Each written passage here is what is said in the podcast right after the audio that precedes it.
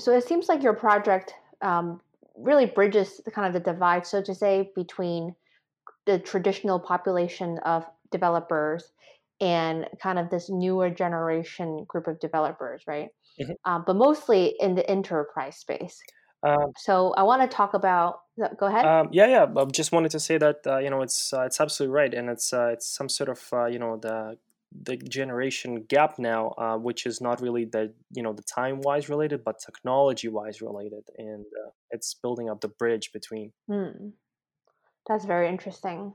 And so when we talk about enterprise blockchain usage, what does that mean, right? So I think people think of blockchain as something that's you know gives more power back to the individual, you know, and enables people to bypass intermediaries and you know uh, transact with each other on a peer-to-peer basis. But then when you talk about enterprise blockchain, it seems to at least be a little bit contradictory to that. Right, um, right. But I'm sure there's more. So can you explain like what is enterprise blockchain and compared to like quote consumer type blockchain uses? Um, absolutely, um, and uh, probably the good way to start it is by um, saying what what's our vision is. And uh, when Ethereum um, was introduced, we saw a huge potential um, of everyone, uh, businesses, individuals, um, to ultimately change the way they do business, change the way their business logic is implemented. Um, and you know where any enterprise that does business with others will potentially benefit from enabling their business transactions to be performed on the blockchain um, and consumers will use the blockchain to access these contracts that were made by you know by businesses and you know make use of the business services that they're uh, that they're offering um, with that being said, we go into so what's what's currently happening, and you know what's uh, what are those companies doing? Well, currently most enterprises they have blockchain on their radar as a strategic technology for the future and uh, you know we'll get back there in a second why so. Um, but the nothing much has been happening. So there's a lot of great news and a lot of great developments across all different sectors not only financial and you know the most obvious like supply chain. Um, it's it's everywhere like gaming uh, insurance medical but those are mostly pilot projects that those companies are announcing. Um, and would ha- you'd have to dive deeper into the actual state of things to realize that there's um, you know pretty big blocking factors that do not allow those businesses to actually implement uh, their proper business logic on blockchain.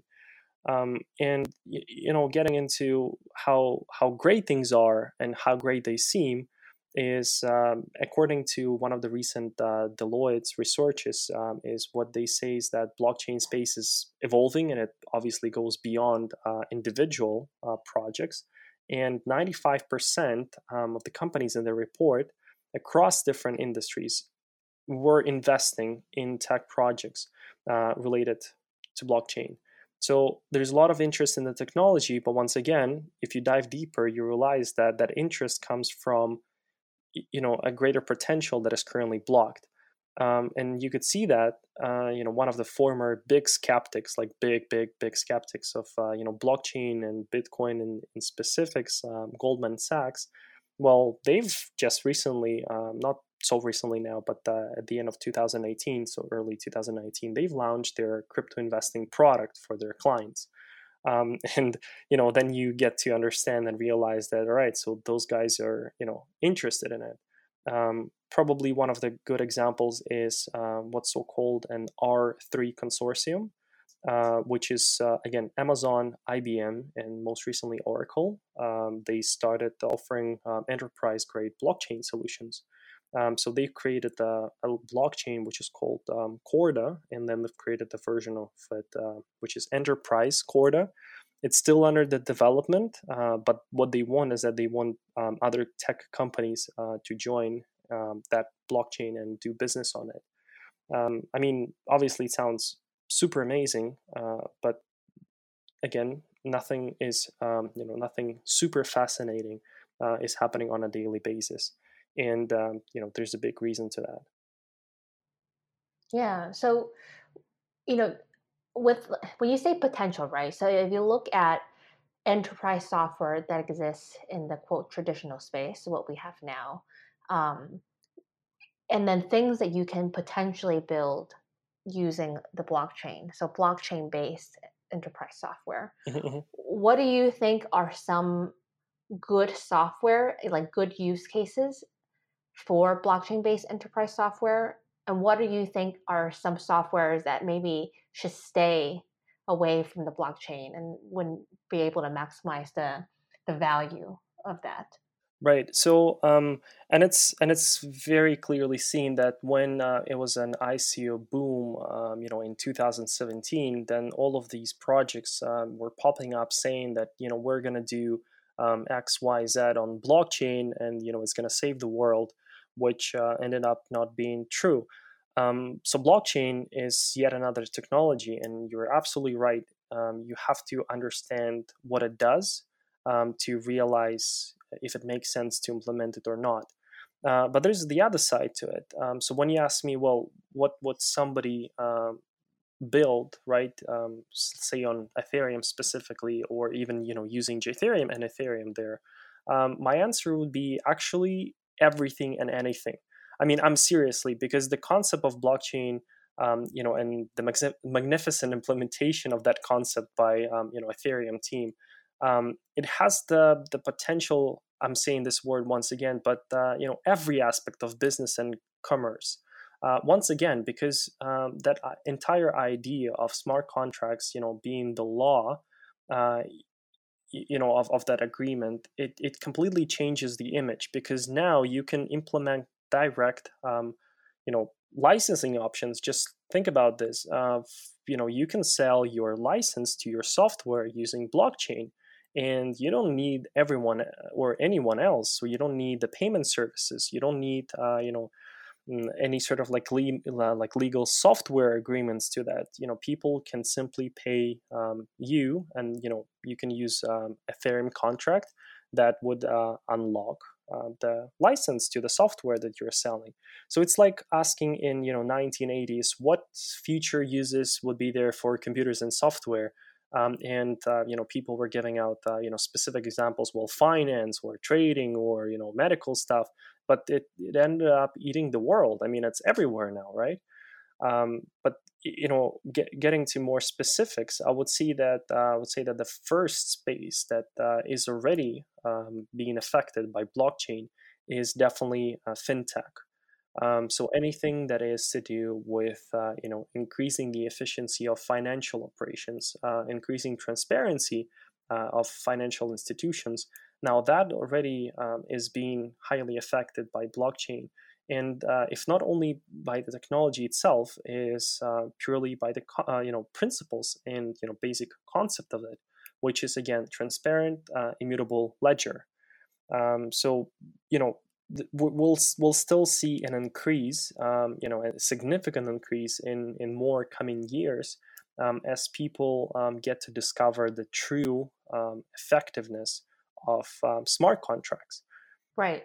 Um, one thing I've learned, kind of this past year or so too, is that you know even big companies suffer from a lot of things that individuals suffer from as well, but at like a company level.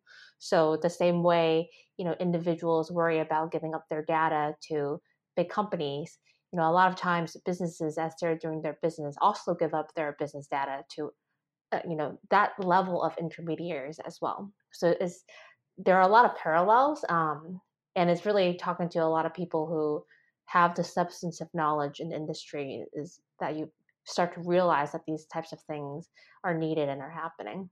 Um, absolutely. I mean, just one tiny aspect, um, you know, that, that affects a lot is um, one of the topics that you've recently discussed on, uh, you know, on this show is the you know, blockchain and GDPR and, you know, what's happening there. So there's definitely a lot more, um, you know, questions, um, you know, to be asked and to be resolved uh, for for things to start happening on a mass scale. But uh, you know, one of the one of the block factors or blocking factors that I was uh, you know mentioning earlier is um, you know trust me or not, but it's uh, you know it's the development procedure, um, and and what it really stands for is not that people don't know how to um, code on um, Ethereum specifically or just code on blockchain.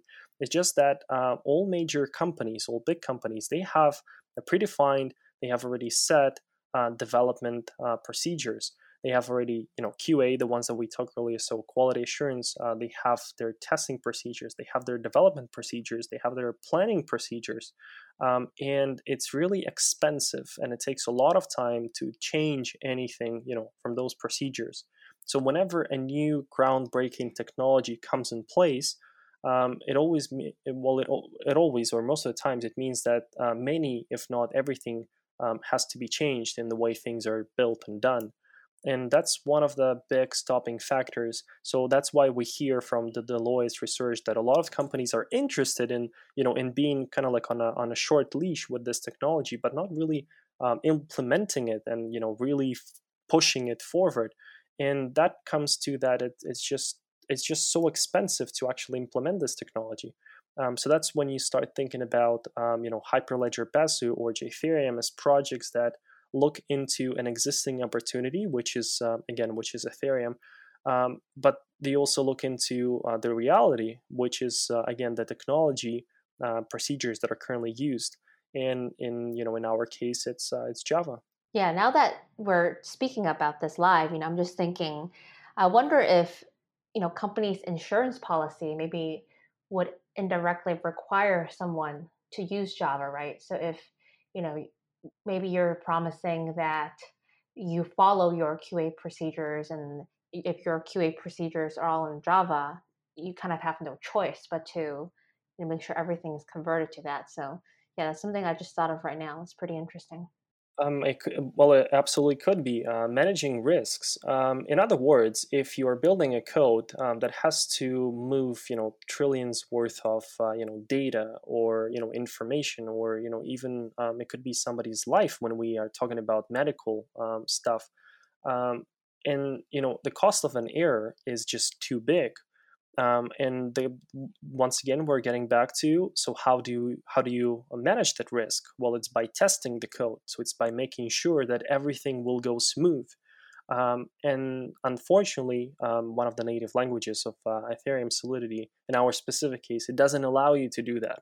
So then the entire idea of managing risks, eh, you know, it becomes unmanageable. So that's that's again that's a stopping factor. Um, and um, you know, the more mm, the more um, I would say the more the higher the costs are, the higher the stakes are, um, the more again people have to think about managing risks, um, which again relates to money, time, and you know lives. Um, so it's it's a very strong um, example. It's you know strong case, but uh, ultimately it again it refers to you know to the case that you described with uh, insurance policies. But how do you respond to the argument that you know there are companies out there who do diligence on codes. Um, you know, they will test and and kind of you know try to hack their way into you know code if you pay them to, right? How does that compare with the QA that you're talking about? Like, why is that not good enough? Um, so there's uh, there's I mean every big company and every big technology company they now have uh, their internal resources. They also run uh, bug bounty campaigns where uh, they allow um, external people um, you know to find those errors and catch the bugs and uh, you know be rewarded. Um, the point is is that the more complex um, you know the the product is, once again the higher the stakes are. But it also there's a big difference. Uh, whenever you know you're dealing let's say like on a social media platform uh, kind of product and if you have a bug then somebody's not going to be able to post uh, their post. The cost of an error is much lower than we're talking about you know somebody's not going to get their money right in their bank account. Um, that's that's a completely different type of an error. Um, and that's why um, an outside person may think that the processes are much slower or you know you know they, they take way more precautions uh, it, it's it's just uh, the industries right are, are a bit different.